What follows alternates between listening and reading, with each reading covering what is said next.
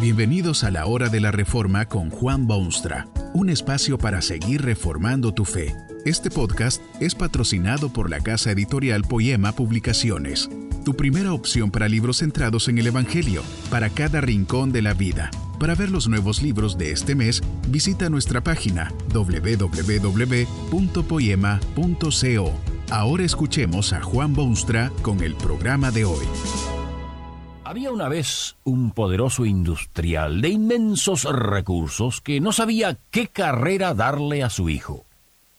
Decidió al fin encerrarlo en un cuarto con una Biblia, una manzana y una libreta de cheques. Si lo encuentro leyendo la Biblia, pensó para sus adentros, lo haré cura. Si está ocupado con la manzana, será agricultor. Y si veo que pone atención en la libreta de cheques, lo haré banquero. Dejó pasar un rato y luego entró en la habitación. Vio a su hijo sentado sobre la Biblia, comiéndose la manzana, y la libreta de cheques asomaba de uno de sus bolsillos. Fue entonces que lo hizo político. Bueno, esto es nada más que una anécdota imaginaria, pero manifiesta el concepto general que se tiene del hombre público, usa la verdad para sentarse sobre ella, lo material para satisfacer sus deseos personales y el dinero para enriquecerse. Tal vez la mayoría de los hombres públicos son de ese calibre, pero no es necesario que así sea. Sería mejor si ninguno fuese así. Necesitamos hoy en día hombres y mujeres que transformen ese concepto del hombre público en lo que debe ser. La palabra de Dios nos presenta un político ideal, seguramente como ilustración pedagógica. Su nombre es Daniel y su puesto es el de presidente en el imperio medo-persa. Su brillante actuación en las esferas del gobierno ha sido tal que vino a ser el superior de los presidentes y sátrapas por cuanto había en él un espíritu preeminente y pensaba el rey ponerlo sobre todo el reino. Es por esta razón que los demás oficiales del imperio decidieron ejecutar un plan que causaría la caída de este insigne servidor de la cosa pública. Las intrigas políticas encontraron la forma de llevarlo a cabo. Atacaron la fe, la religión de este hombre excepcional, su devoción a Dios. Se publicó un decreto que prohibía terminantemente la práctica de la religión de Daniel. Quien violase el decreto sería arrojado vivo en un foso lleno de leones hambrientes. La trampa había sido cuidadosamente diseñada y preparada. Caería este hombre público ideal. ¿Cómo debe actuar el funcionario público que profesa la fe cristiana? ¿Cuál debe ser su actitud frente a las tentaciones de la vida pública? En primer lugar, podría invocar la ley de la conveniencia, una ley que se invoca con excesiva frecuencia. Ante el peligro que se cierne, Daniel podría pensar que sería mejor dejar de lado las convicciones y adaptarse al medio ambiente inmediato. ¿No es esta la actitud de muchos en los ensalzados puestos de eminencia pública? Tienen convicciones, pero tan pronto pueden cambiarlas como se cambian de traje según las circunstancias lo exijan. La ley de la conveniencia levanta su fea cabeza cual gigante en las alas de la cosa pública y se hace no lo que es correcto, sino lo que conviene. Daniel podría invocar también esa ley tan popular hoy en día, pero esto no es una alternativa para el hombre público, no debe serlo. Daniel podría haberse refugiado, por otra parte, en la deuda que tenía con el rey Darío, Daniel podría pensar que tal vez el rey ha sido engañado y que por eso ha puesto su firma al decreto. Considera al rey amigo íntimo. Le debe una gran deuda. Todo lo que es y piensa ser algún día se lo debe exclusivamente al rey. Le ha concedido prosperidad y buen nombre. Le ha permitido alcanzar los puestos más elevados de todo el reino. Es uno de los tres presidentes.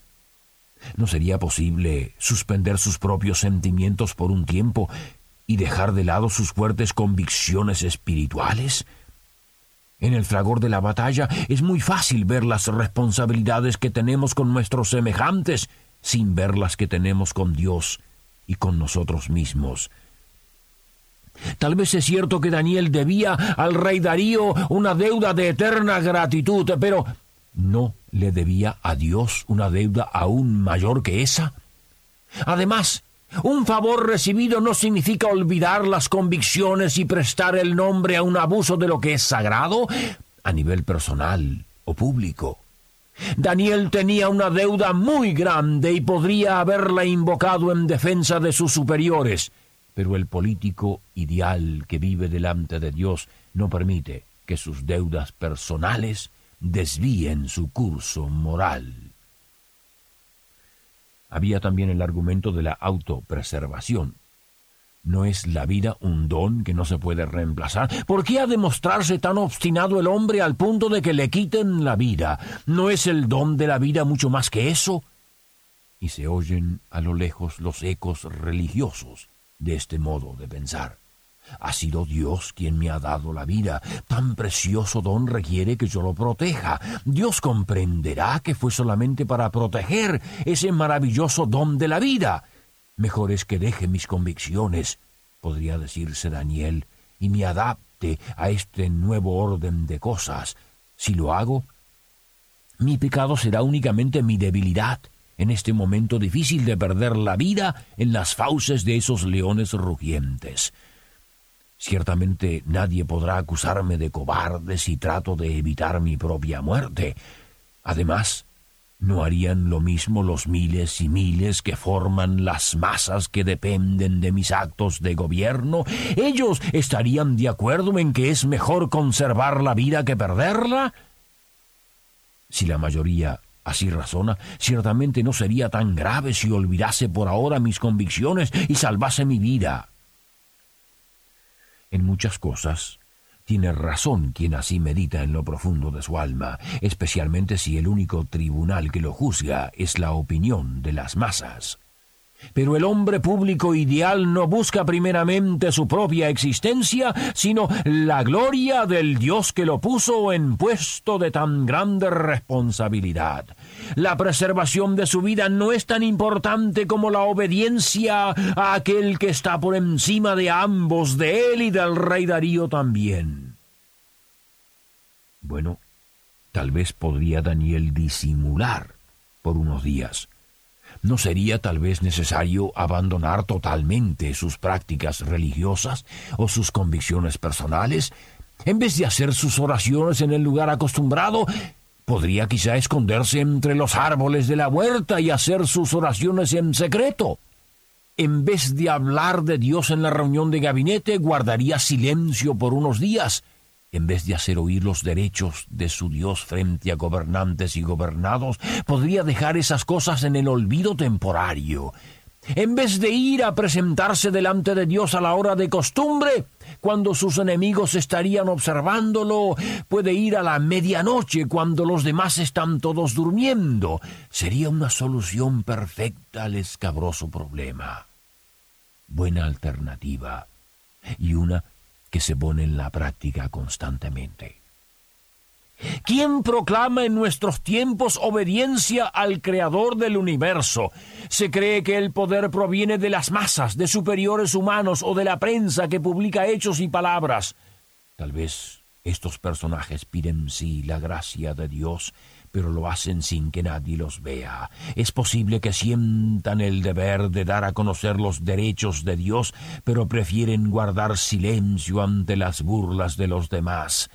Concretamente, en vez de dedicar el Día del Señor a las cosas del Señor, lo dedican al mejoramiento de su imagen pública y roban al Dios que los hizo ese un día de los siete. Piensan que en siete días podrán hacer más que en seis pero se olvidan que si dejan a Dios ese un día, Dios también los dejará a ellos los otros seis. Hubiera sido fácil disimular su fe personal, pero el hombre de Dios no disimula, porque vive consciente de un Dios que ve todas las cosas y observa aún los más íntimos detalles del ser humano. Probablemente Daniel hubiera podido evitarse el foso de los leones Pero esa alternativa no existe para el hombre público que sirve a su Dios y Señor. Sus convicciones son más fuertes que sus temores. Hace justamente lo contrario. Sigue los dictados de su educada conciencia. Educada conciencia, porque no toda conciencia es digna de ser seguida y obedecida. La conciencia debe ser educada según la palabra de Dios que nos fue dada, como decía el apóstol Pablo, a fin de que el hombre de Dios sea perfecto, estando bien preparado para toda buena obra. No siempre es aconsejable seguir los dictados de la conciencia humana, a menos que haya sido educada en y por la palabra divina. En segundo lugar, el hombre público como Daniel actúa siempre y en cada momento motivado por el temor de Dios. Tal personaje teme ciertamente al electorado, pero teme más a Dios. Respeta a sus correligionarios, pero respeta más aún las enseñanzas de Dios. Ama a sus conciudadanos, pero los ama con el amor de Dios y no el egoísta.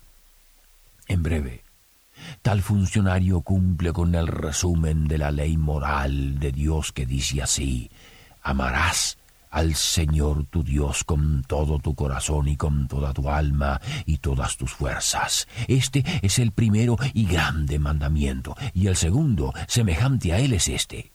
Amarás a tu prójimo como a ti mismo. De estos dos mandamientos depende toda la ley. Finalmente, el hombre público ideal actúa y defiende su fe cristiana, aún al costo de su misma vida. Si es necesario perder esta vida terrenal, está dispuesto a hacerlo con tal de asegurarse la vida eterna y celestial. Daniel lo hizo sin dudar. ¿Se anima usted a hacerlo también? No olvide las palabras promisorias del mismo Jesucristo, que ahora profesa como Salvador personal. Dijo él, Todo el que quiera salvar su vida, la perderá. Y todo el que pierda su vida por causa de mí, la hallará. Si usted desea saber más de Daniel, si permaneció fiel a su Dios o se lo comieron los leones, puede leerlo en la Biblia. Allí encontrará un libro que lleva ese nombre. Que este mensaje nos ayude en el proceso de reforma continua según la palabra de Dios. Si quieres profundizar en la exposición bíblica, puedes buscar más recursos en www.poema.co. Allí encontrarás libros que te ayuden a entender la palabra de Dios y aplicarla a tu vida. Poema, el Evangelio para cada rincón de la vida. Nos vemos en el próximo episodio de La Hora de la Reforma con Juan Bonstra.